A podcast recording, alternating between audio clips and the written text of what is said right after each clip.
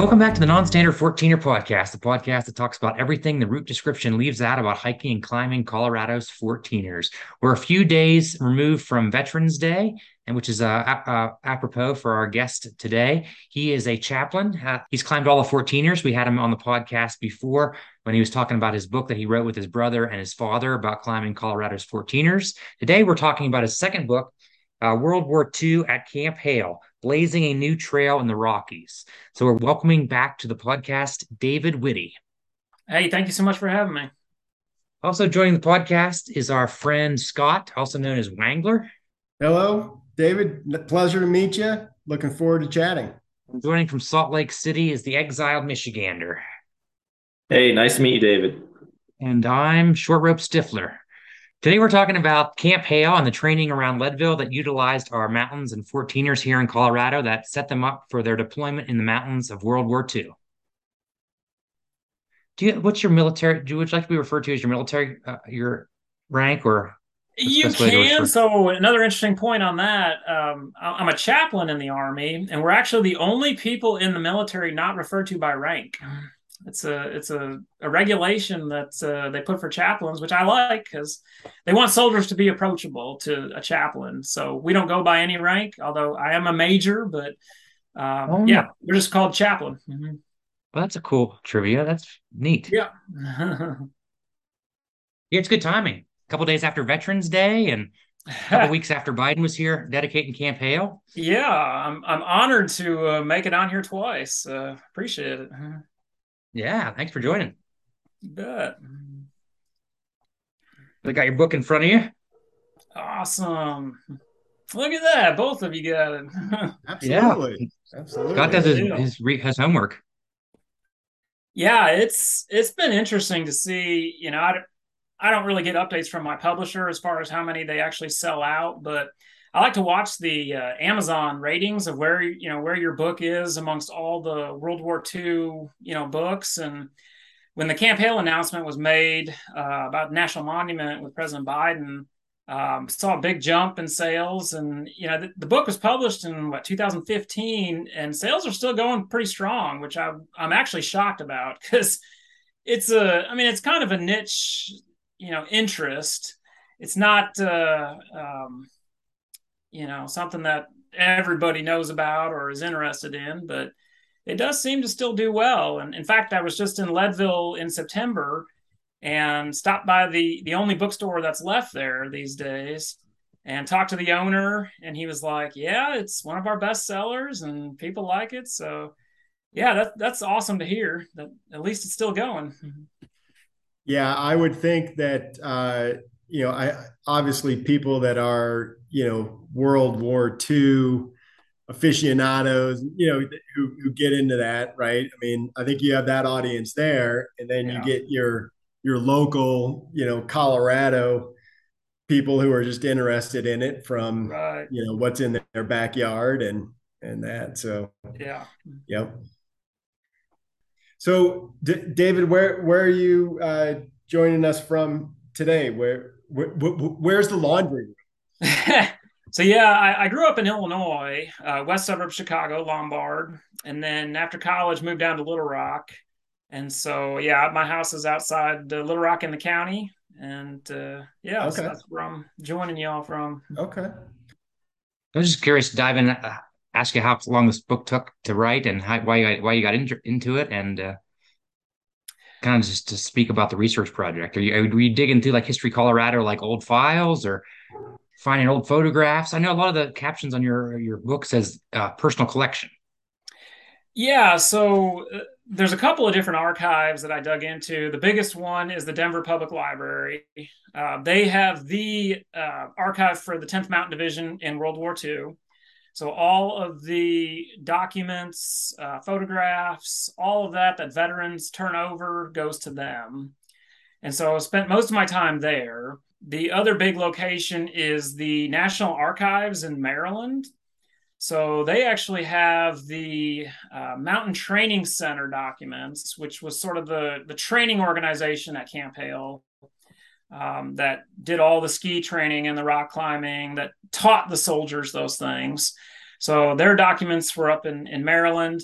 And then I did a little bit of time in Leadville at the Lake County Public Library. They have the Camp Hale completion report, which was uh, the Pando constructors' documents and, and Army Corps of Engineers put together um, the finished product of what Camp Hale really was. Um, yeah, my personal collection. So I, I'm I'm a big collector of World War II 10th Mountain items.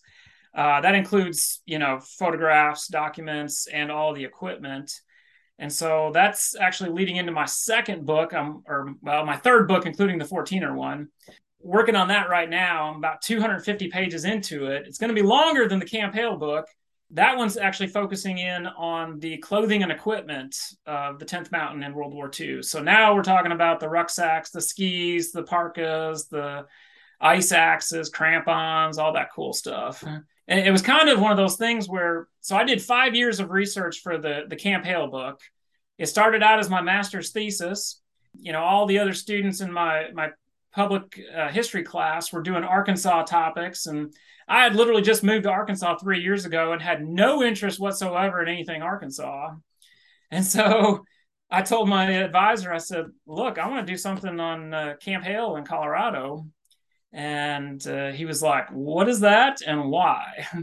so I explained all that to him a little bit. And sure enough, got into doing that as my master's thesis. And then after that was finished, I went another two years and, you know, turned it into a book that you could actually read and enjoy and not a, a student written thesis. So, uh, yeah, it's it's uh, it is a lot of work doing research, but I'm now going on seven years of research for my next book, because I started that pretty much right after Camp Hale was done. Because you know, you you get all this research and you're like, well, what do I do with it now? You know, I wrote this one book, and I'll tell you, research has really changed nowadays. Because it used to be, you know, you go into one of these old library archives and you're taking notes on a piece of paper. Yeah, that that's done. Nowadays, you go in with your cell phone and you pull out a thousand different documents and you do it as fast as you can. Take a picture, take a picture, take a picture, Really? And you get out of that archive as fast as possible and you walk home with your cell phone and thousands of pages of history. Wow. And so, yeah, That's it, interesting. It, yeah. I literally, I was in Washington, D.C. on a work trip and it took an afternoon to go up to the archives and just, you know, took pictures of a couple thousand documents, got out of there within a couple of hours. And that was it. I got everything I needed just from doing that. Mm-hmm. So yeah, it, research has changed in the in the 21st century, and yeah. so that is super helpful because then you know you have every document. It's not like just stuff you were taking notes on about Camp Hale. Well, now I've got everything, and so if I want to write another book, I've got you know all this research I can go back and look at and uh, you know find different things I didn't see the first time around. Mm, so that's interesting. Was any of that on on microfiche or is it? Yes. Yeah. So I remember those old days. I'm I, am i am probably dating myself, but uh, yeah, you know, it's like I haven't even thought about that in years. Yeah, so Lake County Public Library has the Camp Hale Ski-Zette newspaper also, and it was all on microfilm. Hmm. And so I had to actually, and now I will say that they are converting all of that digitally now to be online. Okay. Um, but I had to go and actually make a copy from microfilm of every single page that I wanted, which was a lot of work. but that, I mean, again, that was back in you know 2010 to 2011. So yeah, even things in the last 10 years have changed significantly to where they're digitizing just about everything. Thank God. Yeah. Because otherwise it's a mess to get into that microfilm. I was curious when you write the family and a full-time job and uh, what's do you have a do you have a set like I'm gonna write two hours, I'm gonna do 700 words today, or I'm gonna lock myself in the laundry and not leave until 11 p.m. or what? That is the tough part, you know, finding time.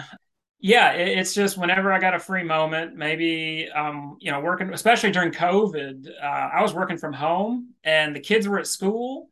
And so, you know, if I got all my work done, shoot, I, I put some time into, you know, doing my my reading and writing uh, it's slowed down a lot now since I'm back to work, you know, in the office. But um, yeah, just whenever I can find a free minute, kids go to bed, you know, 7:30 p.m. Let's get them in bed, and I got some time to do things. So yeah, it's it is tough. Yeah, I I I would imagine, uh, and I mean, I'm not a writer. I know Chris, you're uh, you're you've had your your foray into that, but uh, I would imagine that the second book, the third book, like at least you have the confidence that you know that you can can do it, right? Like I think so many people think that's such a daunting uh, task to even figure out how to start, right? It is. It really is a daunting task because you know, and there's different types of books, of course, but anything you know, nonfiction history, it, the, the amount of research is, is just incredible, and you know, like I said, the the actual research itself went pretty quick. I got thousands of, of documents, but then actually reading through them is where the work really begins. And uh, it, yeah, just getting all the details of of all that research into what you want. Um, yeah, significant amount of time. But one, once you get the research done, for me at least, the writing comes pretty naturally and pretty quick. Uh, you know, I, I get excited about topics like this and for me, it's just let's just get sit down and do it. Let's write it. Mm-hmm. mm-hmm. Yeah, I think um, it, it's really interesting that you're writing a book on the equipment um, of the 10th mountain. One of the, the notes that I jotted down as I was reading, I was thinking about 80 years ago, right? And the, uh, you know, the, the gloves, the the boots, that like I it just like there has to. I mean, obviously, light years of advance on uh, you know the protection from the elements. It must have just been horrific uh, 80 years ago out in those elements. Yeah, that's one of the great parts of this story that's going to come out in my next book is that the US Army had no idea what they were doing going into World War II regarding mountain troops we were behind the rest of the world. You know, Germany had them, Italy had them, Finland had them, Russia had them, France had them. Mm-hmm. You know, we we were just like every war. You know, we don't want to be any part of that. We're not going to take part in in training up for this. Um, and so the great story, and you probably got that out of reading my Camp Hale book, is that this whole movement with the U.S. Army was driven by civilians it was people like Charles Minnie Dole and Roger Langley of the you know U.S. Ski Patrol, U.S. Ski Association. They're the ones that came in, you know, met with the president of the United States and said, "Y'all need to get your act together, or we're going to get whooped." Uh-huh. And it was kind of a, a two-front interest. So in in 1939, Finland had ski troops fighting against the Russians when the Rush, you know, the Russians invaded and they were able to prove to the world how important ski and mountain troops were. In one of the battles, they had 11,000 Finnish troops on skis against 44,000 Russians, and they won. And it was kind of a, a, a guerrilla war of ski in, kill the enemy, and get out. And so that was kind of the, the turning point in 1939 that really got America started thinking about maybe we need some mountain troops. We need something to, you know, combat the enemy. And then you take into account, you know, what if Germany invaded through Canada? What if we had to fight in the Canadian Rockies, uh, an enemy coming into our country? How in the world would we do that with flatland troops? And so, between those two issues, um, Charles Minnie Dole was able to uh, really pressure the the War Department and President Roosevelt himself. I mean, he met with him in in Washington and uh, convinced him that yeah, this is what we need to do. We need to start a ski trooper, mountain trooper program, and that was the beginning. Was there ski resorts back in the 30s, or is it like all like backcountry back then? So there were a few small resorts in the 30s. Um, yeah, a lot of people think about the Great Depression, and and people didn't have money to go ski but it also people were unemployed and had time on their hands and took to the backcountry. And actually, a lot of skiing interest in America began in the 1930s um, because of hmm. that fact. Now, we didn't have any, you know, of course, the big resorts in Colorado. That's another great part of this story is that these veterans that came back from World War II from the 10th Mountain Division in 1945 started many of the biggest ski resorts in Colorado. Arapahoe Basin was two veterans from the 10th Mountain that started it. Vail, uh, Pete Seibert in 1962, he, he started, um, converted actually a, a, sheep pasture into what is now Vail Ski Resort, and he was a veteran. Aspen, uh, 1947, Friedel Pfeiffer, uh, Percy Rideout, John Litchfield. Um, all those guys were veterans. They got together and and made Aspen into what it is today. So in, there were skiing opportunities already in Aspen um, during the war, and in fact, that was a recreational outfit um, outlet for the the veterans at Camp Hale. And so they did take advantage of that. Even Breckenridge, um, Paul Duke, he was executive manager of Breckenridge in 1961 and helped turn it into what it is today. So all of these guys, uh, Steamboat Springs, um, all of these were veterans that helped start these and build them up into what they are today. I know one of the the photos in your book was of the rope tow, and so did they? I mean, w- when was the chairlift invented? Like there, there weren't chairlifts yet, right? Or was it all rope tow? Or yeah, for the most part, they were T bars that uh, were oh, introduced. T-bar. Right. Okay. Yeah, yeah, in America. Yeah. Um, I, there were a few prior to the one they installed at Cooper Hill for uh, the Camp Hale veterans. But yeah, that was a pretty new thing in America. It, it wasn't real big around the country to have a, a T bar lift or any type of lift to get you to the top of a mountain. It, it was Army engineers, uh, the 126th Engineer Battalion, that actually built Cooper Hill. And so you guys have all probably skied there, and, and you've seen all the 10th Mountain names on the on the runs. Uh, that's because it was designed by Army engineers and built that way. Mm-hmm. And, uh, NOLS, the National Outdoor Leadership School, that was founded by Paul Petzoldt, who was also a um, 10th Mountain Camp Hale veteran uh, that served. And Nike, uh, William Bill Bowerman, 10th Mountain veteran, founded co-founded Nike. So a lot of big name guys that uh, came out to do some pretty amazing things uh, after the war. I was intrigued by all the various other options they looked at. I mean, they were looking at Vermont and I think Michigan and North Yellowstone and Aspen. How come? They, yeah. Why did they? Why did they decide on uh, the Leadville area? Yeah, so they took a lot of factors into account on picking Pando or the the the valley where Camp Hale was. The biggest things they needed back in World War II was a railroad, number one, because that's how they hauled troops in and out. That's how they hauled equipment. You know, all of these these barracks were coal fired. And so they had to haul coal in, and that's not going to come easy on a truck at high elevation. So the railroad was number one. Um, you know, they also wanted a place that was high elevation, which the Army, again, like I said before, they had no idea what they were doing. And they didn't think about the fact that, you know, maybe in the Canadian Rockies, we'd be at the elevation of Camp Hale. But if you go over to Europe, you're most likely not going to be fighting above 10,000 feet. That's just not a place where you fight wars. And so, um, you know, they wanted someplace that was high with a lot of snow. And the forester told the, the Army Corps of Engineers, hey, this, this is where the most snow falls in Colorado is right here.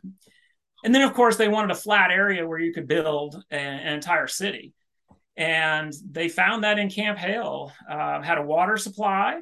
A lot of people think they got their water from the Eagle River, but they actually didn't. They did. They dug wells down to get water because the Eagle River would freeze in the winter, and oh. so um, they, they had everything they needed. They had you know ski slopes on the south side, so where the Colorado Trail comes into Camp Hale on that south side, the mountains that are that are are you know on the south end those were converted into ski slopes in camp hale oh, really? now of course the biggest ski slopes were at cooper hill just up on tennessee pass um, but they did utilize right there in camp hale to have some skiing opportunities to teach the basics hmm. I didn't you ski that, that today. Why, why did he go in dis- disuse? You think that would still be a ski run or? A... Well, it's pretty. They're back... pretty small mountains right there, so they're not long runs. Mm-hmm. Nothing, nothing like Cooper Hill, and so yeah, it. Um, yeah, it, Camp Hale kind of came together with everything they needed. Uh, you know, they looked at Aspen, but the, the railroad at Aspen was run down. They looked at West Yellowstone, but that's when uh, Frederick Delano, who was the uncle of President Franklin Delano Roosevelt, um, the trumpeter swan was endangered species in the area. And you know, as politics goes, he killed that idea with the War Department pretty quick when they wanted to possibly build in, in West Yellowstone. So there was all these little factors that kind of played into it and said, you know what, Pando's it, and and we're going to go to Colorado. As of a swan, though, it, it could have been in West Yellowstone. We wouldn't have Camp Hale in Colorado if it wasn't for swan. it could be. yeah, it was interesting until I read the book. I had never heard the name Pando before, and so, but there, there's not a there's not a town anymore of Pando. No, or, not okay. anymore. Um, there were there was a town. There was about 300 yeah. people that lived there in 1942 when they they looked at building Camp Hale. It, it was a stop on the Denver Rio Grande Western Railroad, and um, they had a, a, a, ice harvesting business there so that they would use blocks of ice. They'd put them on the train, and that's your refrigeration for the Denver and Rio Grande Western Railroad. So you know, it, yeah, it, it, was it was sparsely populated, but uh, yeah, it, it was a town. What's the mileage to Leadville again? I think it's about 17 miles. 17. Okay. Yeah. You mentioned the Eagle River. They, they had to reroute the Eagle River, right? I mean, it's basically yes. a swamp, wasn't it? Yeah, so it, was a swamp. Um, the whole Va- Eagle Valley had uh, four feet of what they call muskeg on it, which is basically a, a well, in the winter a, a frozen swamp. Um, in the summer, just mushy nastiness that you'd sink into. Couldn't drive vehicles on it. So what they did was they they scraped two million cubic yards of dirt off the sides of the mountains, filled the entire valley in, and then rerouted the Eagle River straight down the valley. And that is actually uh, one of the issues that has come up uh, with this new national monument designation is can we return Camp Hale, keeping the a lot of the history alive, but can we return it to its natural um, nature so that the river can flow the way that it used to, and you know to um, you know there's a lot of different interest groups that are, are trying to get their points made at Camp Hale. And this would definitely make a lot of the the naturalists happy to you know let's let's bring the valley back to the way it was. Now of course that raises some other issues for you know there's a company called nova guides that operates in the valley today. And they do snowmobiling and uh, four-wheeling and all that kind of stuff you know they're going to want to keep doing their business well if you change where the river is and turn it back into a swamp that's going to affect you know their business so all these different parties now are getting together. And, this is what is interesting about uh, the national monument designation. Uh, you know, a lot of people got really excited about this, and, and I'm excited too. It brings a lot of attention to Camp Hale, but it, it there's also another part of it that is potentially not all that exciting because all a national monument does is kind of protects the land the way that it is already. It actually preserves any oil and gas leasing that's already done on the land, so that can continue, which there is none in Camp Hale right now, but um, if there were, it would continue. So Nova Guides are probably going to be able to continue doing what they're doing because it's preserved within the National Monument designation. And what's unique about Camp Hale is that this is all U.S. Forest Service. And this was something that I didn't even know until a couple of years ago not every national monument is run by the National Park Service. I had that assumption a couple of years ago that, yeah, National Park Service runs all the national monuments, national parks, national historic sites, rivers, you know, yeah. lake shores, whatever. No, a national monument only, like I said, preserves the land the way that it already is. So if it's run by the Forest Service, now the Forest Service has control of the national monument. So Camp Hale is only one of 13 in the entire country right now that is completely run by the United States Forest Service. There's 130 national monuments across the country, 13 Forest Service, and there's another slew of them that are uh, U.S. Fish and Wildlife run, um, BLM run, and even NOAA Oceanic Group. So the National Park Service actually only has 88, I think, out of the 130 that they oversee and run. Hmm. And so, you know, a lot of the the descendants groups of the 10th Mountain were really excited that we're going to have this grand museum, which eventually may happen. But the Forest Service is not exactly the best at interpreting history. And I, I kind of hate to say that because they do have some good interpretive aspects out there. but they don't certainly don't have museums like the National Park Service does to interpret history. So that's the struggle right now. And, and I've been in contact with the Forest Service trying to, you know, input my own knowledge uh, to hopefully help with the interpretive aspects. And they're kind of like, well, you know, we're just in the studying phase right now. And I'm foreseeing that this might take two to three years before the Forest Service, you know, acts on anything. The ideal thing to happen would be for Congress to step in and say, you know, it's a national monument, but now we want to take it one step further. And, you know, here's some money to put forth to build a museum or some interpretive aspect, which they can do. They can they can trump anything that comes out of the Antiquities Act of 1906, which is what President Biden used to uh, name it Camp Hale a national monument. Congress could come in and make it a national historic site and put a museum there. You know, whatever they want to do um, could take place. So, not a lot's going to change there with the new national monument designation at this point, at least for the next couple of years. Do we have others in Colorado of the 130 you mentioned national monuments? Yeah, so uh, Browns Canyon is one of another one of the 13 just hmm, down the road. Vista. That's a national monument that uh, President Obama designated in 2015. So down there by Salida. Mm-hmm. And uh, it is also U.S. Forest Service and BLM run, I believe. So no National Park Service involvement there either and it's one of those things you could drive down US 24 and never even realize that there's a national monument, you know, in the river. mm-hmm. And so they just don't get the recognition a lot of times that a national park uh, gets in in America. Yeah, it's interesting. You know, you, you, you talk about preserving the land as it is. One of the things that really struck me and I thought was interesting reading the book and looking at the the the photos is you know when when I walked through there this summer when when Chris and I walked through there it was probably seven o'clock in the morning. I have just some beautiful beautiful pictures crossing the valley there but there is absolutely nothing right? I, I mean it is you, you know except for when you walk by the the bunkers i think they were or like th- th- that's the only thing that i saw and i saw reference in, in your book you know it's nothing but foundations here but you know to me it was just fascinating to look at those photos and try to orient it and look just the mass buildings and construction and for it now to be you know i I wouldn't even call it a ghost town, right? Because there's like there's nothing there. I mean, it's just I, I thought that was just really fascinating how over 80 years it's really just re, kind of returned you know to nature so to speak.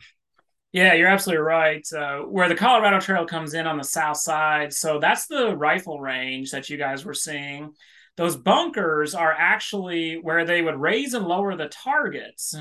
So uh, if you looked close enough you know there was the bunker on you know if you're facing to the north and then right behind that is a pulley system. You might have seen some wheels with some cable, hmm. And they would attach um, the targets on that and pull the cable to get the target up. And of course, they had bunkers there because that's where the folks that were working the targets would be, and they didn't want to get shot. So hmm. um, yeah, that that was the rifle range, and there was there's berms. If you look out across there heading north, you'll see about three berms, and those were the different distances that they would shoot from. Hmm. Um, so you know nowadays we've got you stay in one spot to shoot, and they've got pop up targets in the military for the distances. Well, back in the day, you had to actually move where you were shooting from because the targets were staying in one place. So that's how you got your distances.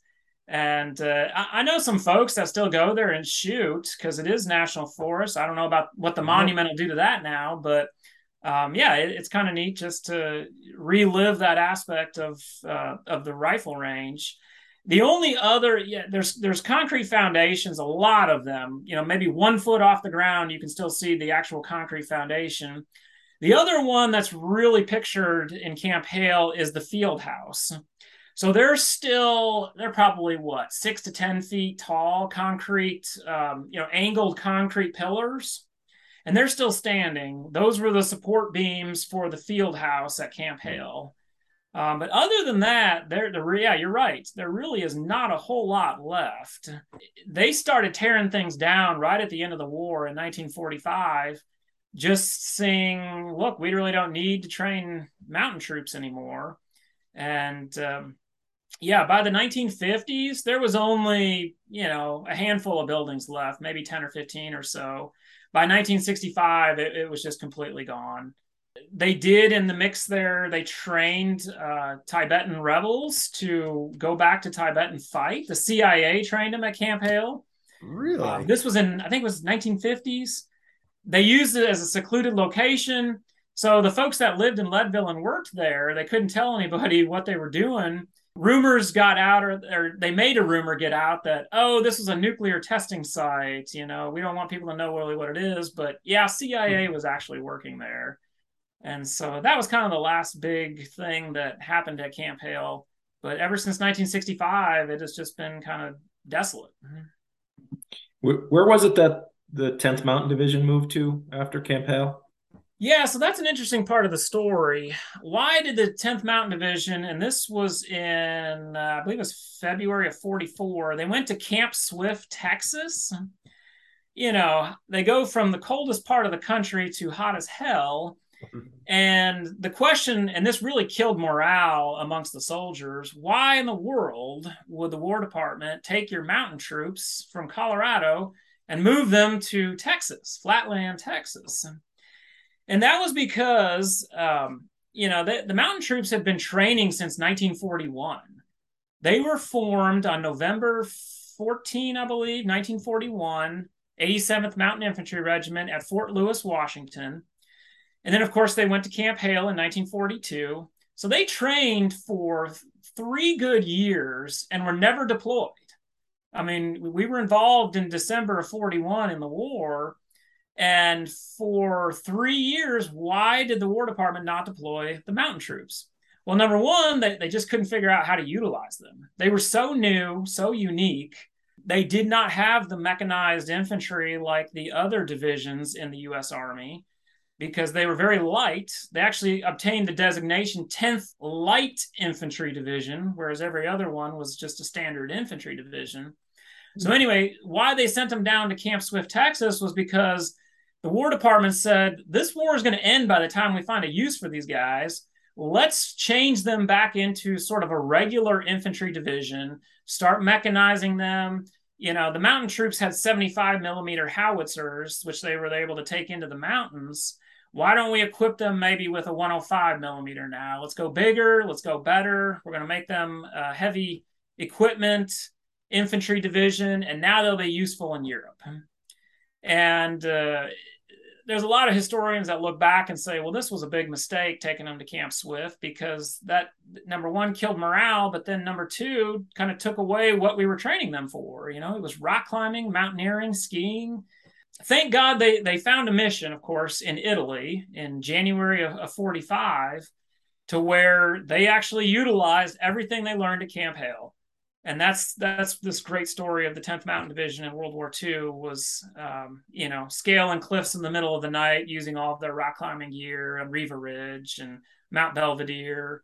So that it, it, makes a really great story. But you're right that moving on to Camp Swift was an interesting move by the Army. Mm-hmm and they suffered uh, great numbers of casualties in Italy, didn't they? I mean, yeah, was... they were one of the highest, uh, you know, per the number of soldiers, deaths and injuries uh, of any infantry division in the war. Hmm. It, it, was extremely tough. The Fifth Army was in Italy fighting. They could not push, um, you know, past the Po Valley. They couldn't even get up close to it until the 10th Mountain Division came in and said, "Look, we'll." The German artillery was just annihilating the Fifth Army from the high points uh, in the Appen- Mountains. And so that's what they had to do was take out these these artillery positions that uh, and the 10th Mountain Division was able to do it. And that's why they became so famous and, and so valued because Fifth Army couldn't do it themselves. It seems odd to me that, you know, okay, the end of World War II and as the Cold War is kicking off, you have this huge rival that's in a really cold part of the world, it seems odd that you wouldn't have continued at Camp Hale to me during the Cold War. is there was there any sort of rationale like did they just not think they were going to utilize them because they didn't get utilized as much during World War II or yeah, so they did kick back up the 10th Mountain Division, but of course they moved them to Fort Drum, New York, which is where they are today. I think it came down to the fact that Camp Hale was just so small.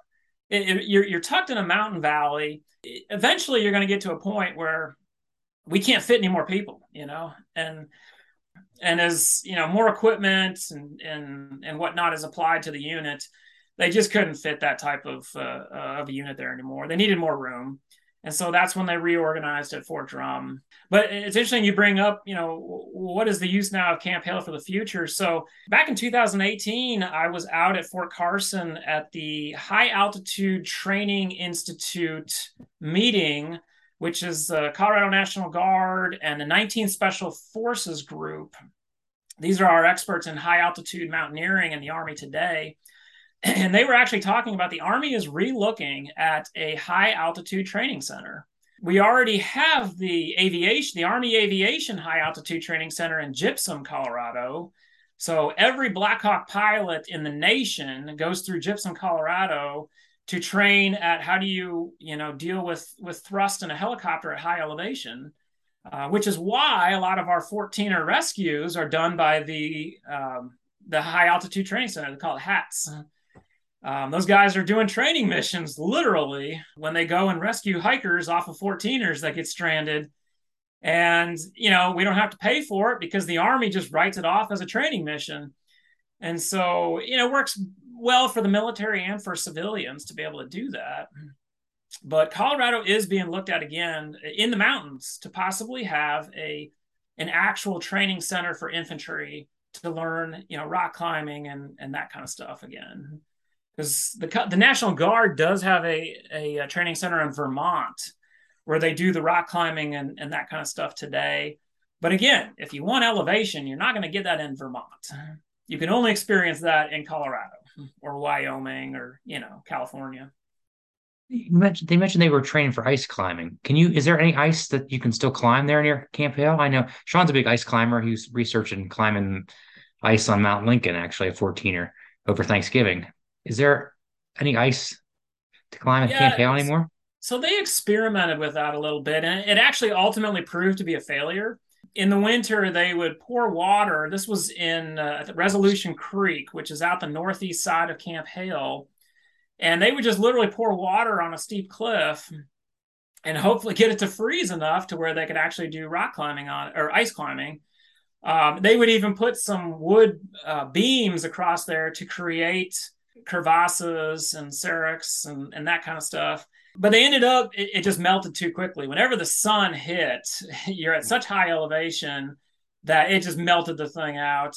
And then they actually built a second one on a north facing slope, of course, being north face is the best for, for ice and snow, and it melted too. So they eventually just abandoned the whole idea after trying it at Camp Hale. Mm-hmm. You can find the old pitons, right? The, the rock climbing routes there. Yes, I included a picture of that in my book. Uh, that's that is just right on the east side of the valley. There's some cliffs right there, and the roads pretty much lead right. You, you can you know 50 feet away. If you just hike up into one of those little cracks um, on the cliff, that's where I saw the pitons that are still in in the mountain there. And those, yeah, those are original from World War II. Um, they did a lot of rock climbing around there. This is maybe kind of a specialist question, but what ski technique were you they using? Was it telemark or was it the more modern, you know, Christiana Alpine? Yeah, turn? They they were teaching um, the Christiana turns and whatnot. So there was a big difference between army ski training and civilian ski training. So the army was focused on, hey, you're going to have a 90 pound rucksack on your back while you're going down a mountain on skis. And so, you know, the whole idea of, of fast turns and and that kind of stuff was just out the window. They were more focused on here's how you snowplow, here's how you uh, you know can get up if you fall down with a rucksack on skis, and it was really kind of basic and it, there's a lot of veterans in their memoirs that talk about how they they were recruited by the you know the National Ski Association like hey this is your dream go join the army and ski for the rest of your career And they got to Camp Hale and they were sort of disappointed. They were like, this is not the skiing that I wanted to do. You know, we're not having any fun because we're having to do all these different techniques uh, of learning how to do snowplow skiing and, and very kind of slow movements. But they did utilize that as a recreational opportunity. You know, on the weekends, they would hit the slopes and just have fun. You know, th- this is the first time really that, that you have steel edge skis that was one of the things the army adopted and made sure that they you know were able to cut into snow and ice and, and work well you know all the clothing and equipment or, or most of the clothing and equipment was adopted from europeans that had developed it already and that primarily came from the fact that a lot of these veterans in the 10th mountain division were from europe themselves you know the two von trapp children that came and fought in the 10th mountain division they left austria just like the movie The Sound of Music, came to America, joined the 10th Mountain. And a lot of the, the best mountaineers in the world left Europe. Friedl Pfeifer came over to America. And so we had a lot of knowledge. That was good. And uh, between the civilians that were recommending things to the Army and the experts that we already had in the Army because, you know, they had joined to do this mission, um, the Army was able to utilize all those different expertise and start developing the equipment that they needed. And that was the point of the Mountain Training Center itself uh, was let's test equipment all the time. And they continued testing 1942, 43, 44, almost all the way until they left to go to Europe. We want the best equipment for the mountain troops, and they truly did that. They were always changing the quarter. This is interesting for my next book. The quartermaster was getting mad because they would they would make changes to the clothing and equipment so quickly that the quartermaster couldn't keep the documents updated to, to reflect what it was they were actually issuing soldiers. And so the quartermaster eventually was like, you know, this is the general idea of what the soldier is getting, but it may what is pictured may not actually be the item that the soldier is getting because things just rapidly um, were changing. And so it, that that adds another interesting part to the story of uh, how the clothing and equipment really came about.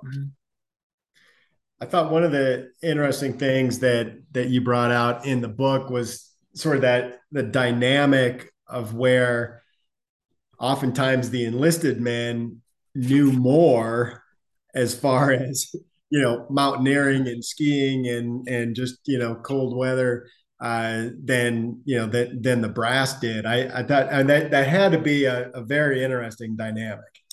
It was, and it was very difficult because back in World War II, the rank structures were were really respected. You know, officers and enlisted were were two different groups. You know, I would say in the Army today, we've really changed that to where we we mesh a lot easier between officers and enlisted. But yeah, back then, all your expert skiers were the enlisted they didn't have college degrees, so they couldn't be officers. And so, you know, these guys coming out of West Point or, or whatever school ROTC program got assigned to Camp Hale, Colorado. And all of a sudden they come in and, and they're the leaders and they're telling people what to do. Well, the enlisted guys are the ones that were actually ski instructors and they had the expertise and the knowledge to be able to teach this. And there was a lot of headbutting between them uh, some of the officers just never really took it. They said, "I'm not going to. I'm not going to be told what to do from an enlisted man. That's not your job." But eventually, I think that it kind of came around to the fact that hey, these guys should be respected for what they know, and I and the army started listening to them also. Um, guys like Paul Petzoldt. I mean, he'd been climbing in in the Himalayas when he walked into Camp Hale, it was like, oh my gosh, we have the world's foremost mountain climber. Why are we not listening to him on mountain rescues with tramways and first aid? And, and that was kind of his expertise.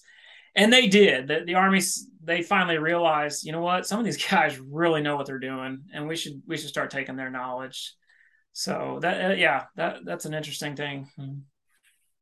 Oh, I, I just kind of ch- changing the topic a little bit, but I, another thing that I did not know was part of the history, I and I thought was fascinating was was the fact that Camp Hale actually served as a prisoner of war camp as well, and and I, I think you referenced that there were 48 prisoner of war camps in Colorado, and and Um, I, I just I, I didn't know that history, and to just you know it would seem like a pretty extensive you know to end up with prisoner of war 300 or so at Camp Hale. I, I, I just found that fascinating. Yeah, it, that was a uh, happening all across the country. Um, even where I drill with the National Guard here in Arkansas, Camp Robinson, this this small you know base, we got POWs from Germany also. They they were sending them over back to the United States and just kind of putting them wherever they could shove them in corners uh, on military bases, and it really did become a problem at Camp Hale because they were so packed in you know they had to modify the the general cantonment arrangement that they normally built and compact it just so they could fit everybody in the valley. And so these german pows would be in barracks right next to american soldiers. And the ramifications of that actually played out horribly which I, I detail three interesting stories in my book the first one of course being D- dale maple uh, he was a German speaking American um, soldier, and he ended up helping several Germans escape from Camp Hale, mm-hmm. made it to Mexico, but by the time he was actually found by Mexican authorities and uh, you know brought back into the United States, he was tried for treason and, and literally could have been killed. Um, as part of his punishment, but I think he was actually released from prison in 1951 after the war.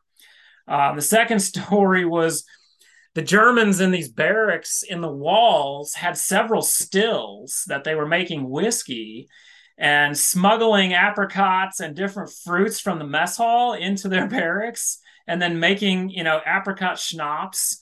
The the authority, the MPs eventually found that at Camp Hale. And then, um, you know, one aspect we haven't talked about yet too was the WACs at Camp Hale, the Women's Army Corps. Um, several of them got in big trouble for writing love letters to German POWs at Camp Hale.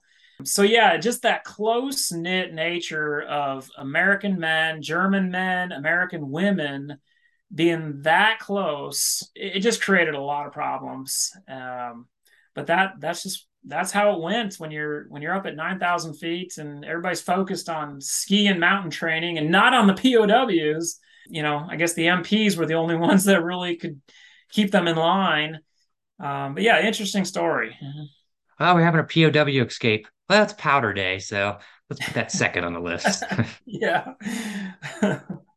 I'm curious, like to talk about the training. Basically, I kind of want to ask about like how how we would measure up to like how how skilled and how good endurance these these snowshoers, these skiers had. I know you talk about in the book about how they would, you know, do a, what 19 or 12 miles uh, cross country ski, and they'd practice, you know, snowshoeing and skiing up Mount Elbert like in December.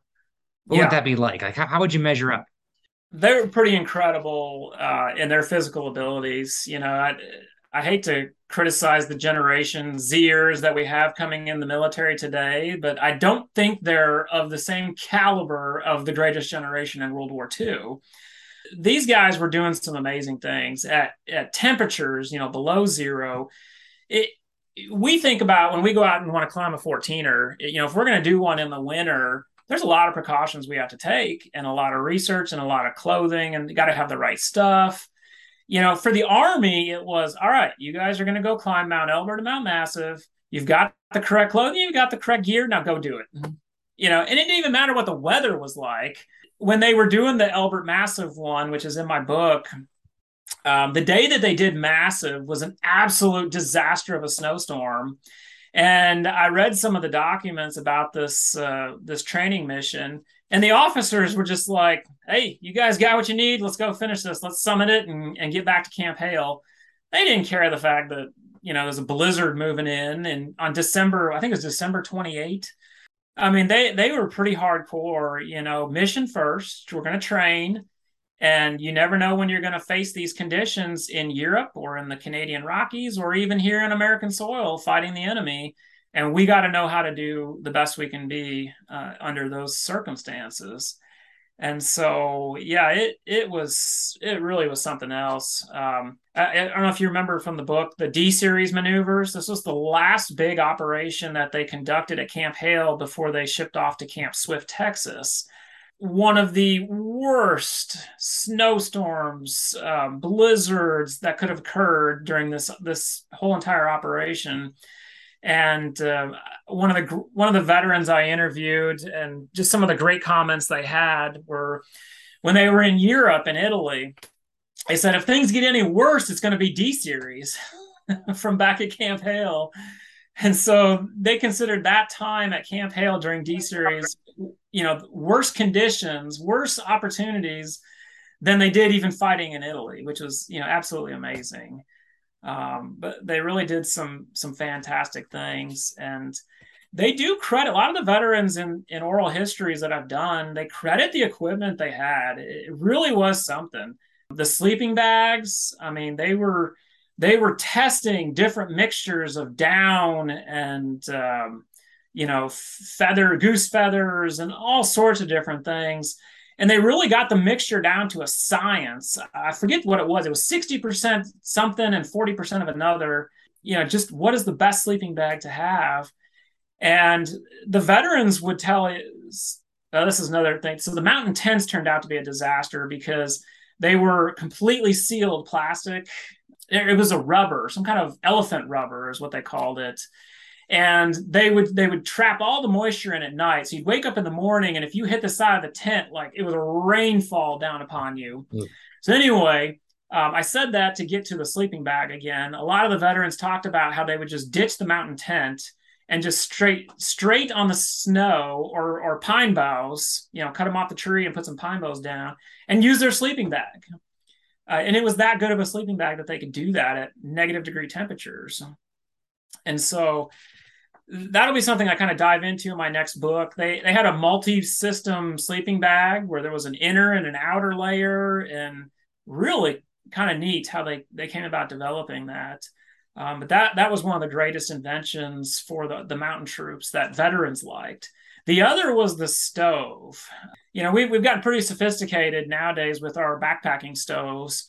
Well, the mountain troops in 1941 were using a stove that was not much more heavy, not much heavier than what we have today, which is absolutely amazing. The model 1941 was the first one that came out, and it, it was fairly heavy at uh, 37 ounces. Now, I say fairly heavy given what we have today. A year later, in 1942, they came out with the model 1942 mountain stove at 24 ounces. I mean, we're talking about 80 years ago, and they had a 24 ounce cooking stove that could burn any fuel. Didn't matter what it would. Didn't have to, you know, it could be gas, kerosene, you know, whatever they want to throw in there, it would burn it. And uh, it, it became probably the greatest invention for the mountain troops ever to have something like that that they would compact it down, fold the legs in, and put it inside their pots. It fit inside the cooking pots and so, just to conserve space, um, you know, you guys know as hikers and backpackers that weight is everything. And they were starting to get very sophisticated with that in World War II, trying to bring the weight down because a 90 pound rucksack, I, I, don't know how they, especially skiing, there's no way I can hardly walk with a 90 pound rucksack. And they had, you know, stuff hanging off the sides and snowshoes on the top. And it's pretty unbelievable. Mm-hmm. How, how, how much your kid weigh? Because he was Sean was backcountry skiing with his kid on his back this weekend. I think Emmett's about 35 pounds right now. And that was that was That's, definitely plenty. I didn't need any extra weight. Yeah, and then you add on, you know, your rifle is actually strapped to your rucksack. So the M1 Garand is like 10 and a half pounds. So you add that onto your weight and then your ammo you know one en bloc clip of 30 6 ammo with eight rounds in it can weigh like a pound or more. You know it's just unbelievable how much stuff they had to take with them in addition to all the camping equipment but then all your your military uh, rifles and ammo and stuff. Seems like is is there any sort of like cross country race every year or seems like something leadville should do like a nine mile 90 pound ruck cross country military fundraiser. I don't think people um, would make it.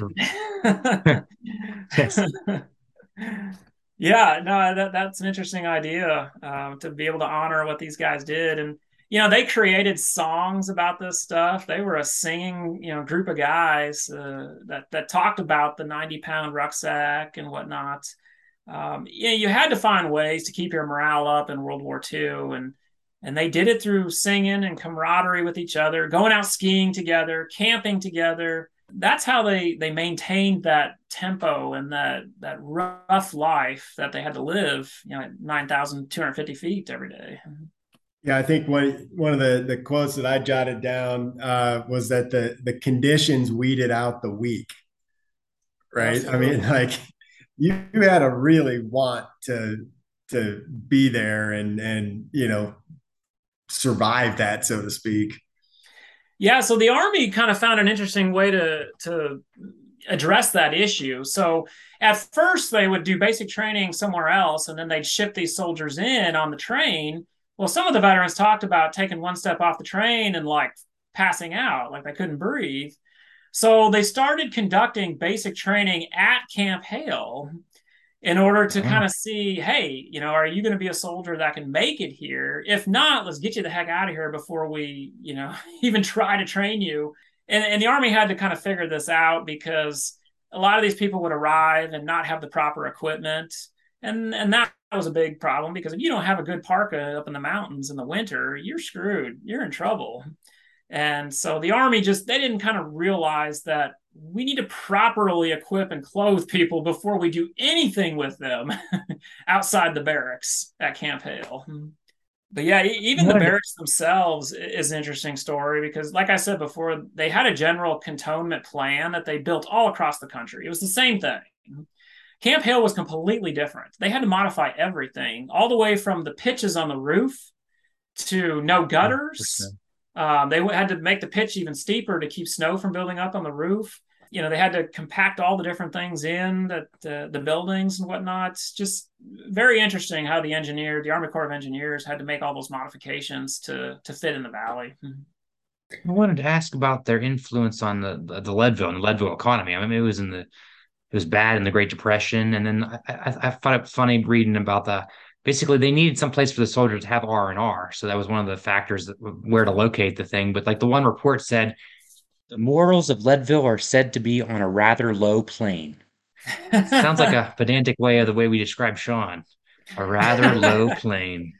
Is that yeah, because all the brothels and like the, the mining town, like just you yeah. know, just rough, rough mining town, gambling, drinking? That was yeah, Leadville? I mean Leadville. Leadville was built on mining in the 1880s when the silver, uh, you know, boom was going on. Is when and Leadville came, you know, on the map and the the the repeal of the Sherman anti was it the Sherman Silver Purchase Act in 1893 just killed Leadville. Uh, 90% unemployment after 1893.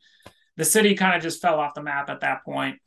And, so they did. They had brothels on. Um, it was called State Street back in World War II. Today is West Second Street. So if you're coming from the south on US 24, it's like the third street on the left. So you make that turn into town, and then uh, it's where the pastime saloon is. So that that saloon was there in World War II. It was called the Pastime Bar, and uh, that street was literally a red light district. And so, what the army did while the the civilians were constructing Camp Hale, um, they could kind of go and, and do some things that they wanted. But once the soldiers arrived around um, October, November of 1942, they banned soldiers from visiting Leadville all the way from October 42 to February of 43. And at that point, they said, look, we got to have a recreational opportunity for these soldiers to get out and have a beer, go to town, see some ladies, have a good time. And so they they finally reopened it in February of 43. They still banned State Street. You couldn't go there. Um, and then they set uh, times. You had to be back on a weekday by 11 p.m. at Camp Hale, on a weekend, 2 a.m. And uh, yeah, they, they really had some restrictions on the town, but they really did clean it up too. Uh, the mayor of Leadville, they all were 100% supportive of the troops at Camp Hale. A very patriotic town uh, throughout World War II. Businesses opened up just about everything for free to soldiers. The golf course, you know, just whatever soldiers really wanted to do, they were very accommodating to them. Um, but yeah, Leadville does have a, an interesting history. We'll say that. The uh, were there any altercations between the miners and the soldiers? Well, by 1942, there really wasn't a whole lot of miners. I think in, in Leadville. I, I, never read of any altercations that happened between soldiers. Usually, that it would be soldiers to soldiers that got drunk and you know beat each other up or something. But yeah, I never read anything about altercations between civilians and soldiers.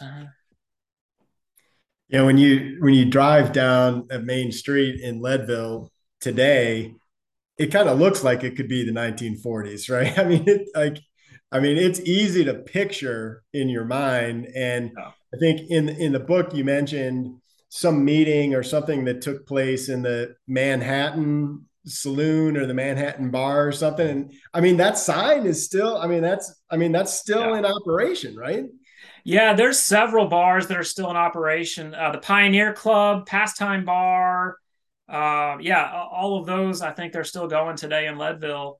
Uh, the Vendome Hotel, that's still there, and they're the ones that offered their lobby to for workers to sleep in when they were building Camp Hale because there was absolutely no housing anywhere mm. in and around uh, Red Cliff, Leadville, Minturn. Everything was booked up. Mm-hmm.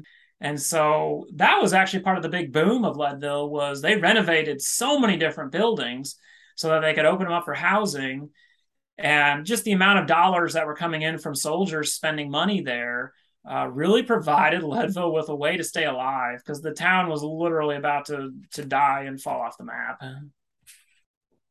The um, the 10th Mountain Division veterans nowadays we have very few of them left. I, I don't know if you guys watched the ceremony with President Biden. There was a couple that were up on the stage. You know, these guys are are all at least what 98, 99 years old now.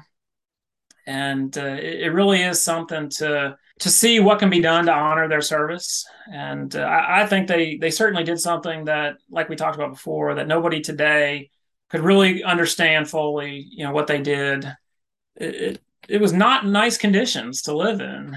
Even building, you know, people were living in train cars and living in their their own car.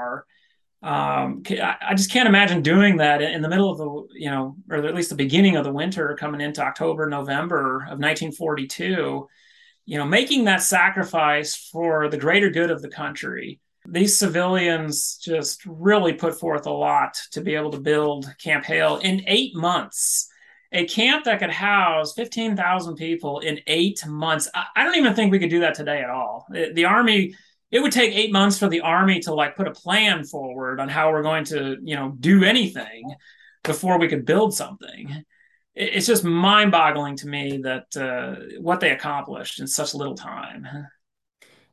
Yeah, it wasn't it something you you referenced. I mean, I, they, they got kind of a premium pay right? But then also uh, something like they would guarantee them a 70 hour work week or something like that. I mean, it was like if you think about that, they were they were working a ton. Yeah, they were putting a lot of hours in, and I guarantee you, these folks were probably putting in more hours than they were paid for or should have because they had the patriotism that drove them to want to get this camp finished and they had a deadline. I mean, you've got to get this done before the winter happens in Colorado, or everything's going to come to a standstill. Uh, I think there was one story in there about digging a telephone pole hole, and it was it was getting into October, November, and they forgot to dig it. And all of a sudden, you know, the ground's frozen, and they had to essentially put dynamite in the ground just to get a telephone pole hole in. and so, you know, little things like that that that wouldn't happen in Georgia. You know, when we're building a camp there, just absolutely interesting things that uh, they had to deal with. Yeah, I like your one picture that from your your collection that has like the Hitler, yeah, cartoon. It says, "Let's be on, let's be on time." yeah, we've got a date with this son of a bitch. you know, the things they put on signs back in World War II, they would not fly in the military or anywhere today. they they demonize the enemy, which you know America frowns on today, or our military does too. But uh, that was part of the patriotism, you know. That they had all the bond drives that were going on, and Camp Hale, you know, they were leading and and buying bonds and whatnot, and very, very patriotic people um, for certain. So with this being, you know, a focus on 14ers, I wanted to go back to Mount of the Holy Cross. Um, there was really three 14ers that the the mountain troops hiked, you know, Elbert Massive and Mount of the Holy Cross, just in that vicinity. And um, one of the interesting things about Mount of the Holy Cross, I don't think a lot of people, maybe outside Colorado, know this, is that it has been a, a landmark in America, you know, dating back to the early 1900s it was almost worshipped by people um, with artwork and pictures of the cross. Um, and one of the things I didn't even realize until a couple of years ago was that um, Mount of the Holy Cross was a national monument in America at one point in time. So in 1929, it was designated a national monument, and um, it lasted until 1950 and part of the blame, and again, this was another Forest Service run national monument. Part of the blame was on Camp Hale because they utilized the uh, the area around Mount of the Holy Cross for operations. And so the national monument in 1942 basically got fenced off. You could not hike as a civilian up to the Mount of the Holy Cross. Oh, so you couldn't. Yeah. Huh. And so people started to lose interest in it you know, it used to be this great icon of America, and now we can't even hike up to it because they shut it down for military reservation. And so the blame kind of gets on Camp Hale and the War Department. You know, by 1950, it had become so remote and so desolate that um, they they literally they took the designation of national monument away. And uh, from 1950 until today, um, they eventually, of course, made the wilderness area uh, in and around Holy Cross that was kind of the the next move to say, sorry, we took the national monument away, but we'll make it wilderness now. But I, I did find that very interesting because it did have an impact from Camp Hale on one of our 14ers that we, you know, hiked today. Uh, he did his homework, really tied this conversation into 14ers. Yeah, I mean, I love the 14ers so much, and just and that was part of why I wrote this book of initially was I, I, I drove by Camp Hale on US 24 so many times hiking the 14ers, and all I saw, you know, were these rundown signs that were faded out. I'm like, what is this place? What did these people do here? And uh, and of course, I, I joined the military back in 2007, and so I'm like, well, this is the greatest tie-in I could have with the U.S. Army and mountains, and I get to write about it and research about it. You know, who wouldn't want to do that? and so that that's really what got me interested in it and um, yeah they they enjoyed the 14ers as much as we did or we do did you did you ever climb notch mountain from that and get that view of the holy cross or did you go from i actually have uh, not um, we came up from the south side when we did holy cross and i forget what the name of the ridge is but um, yeah we didn't take the standard route doing it I yeah, know Sean was interested interested to ask you about your uh, 13er climbing and your Ellingwood Ridge. Uh, yeah, so summer. That was my latest uh, 14er climb. Was this this uh, fall actually in September? My brother and I went out there and did Ellingwood Ridge up La Plata, which was uh, very interesting. Um, definitely not like any standard route up a 14er. Have any of you guys done it before?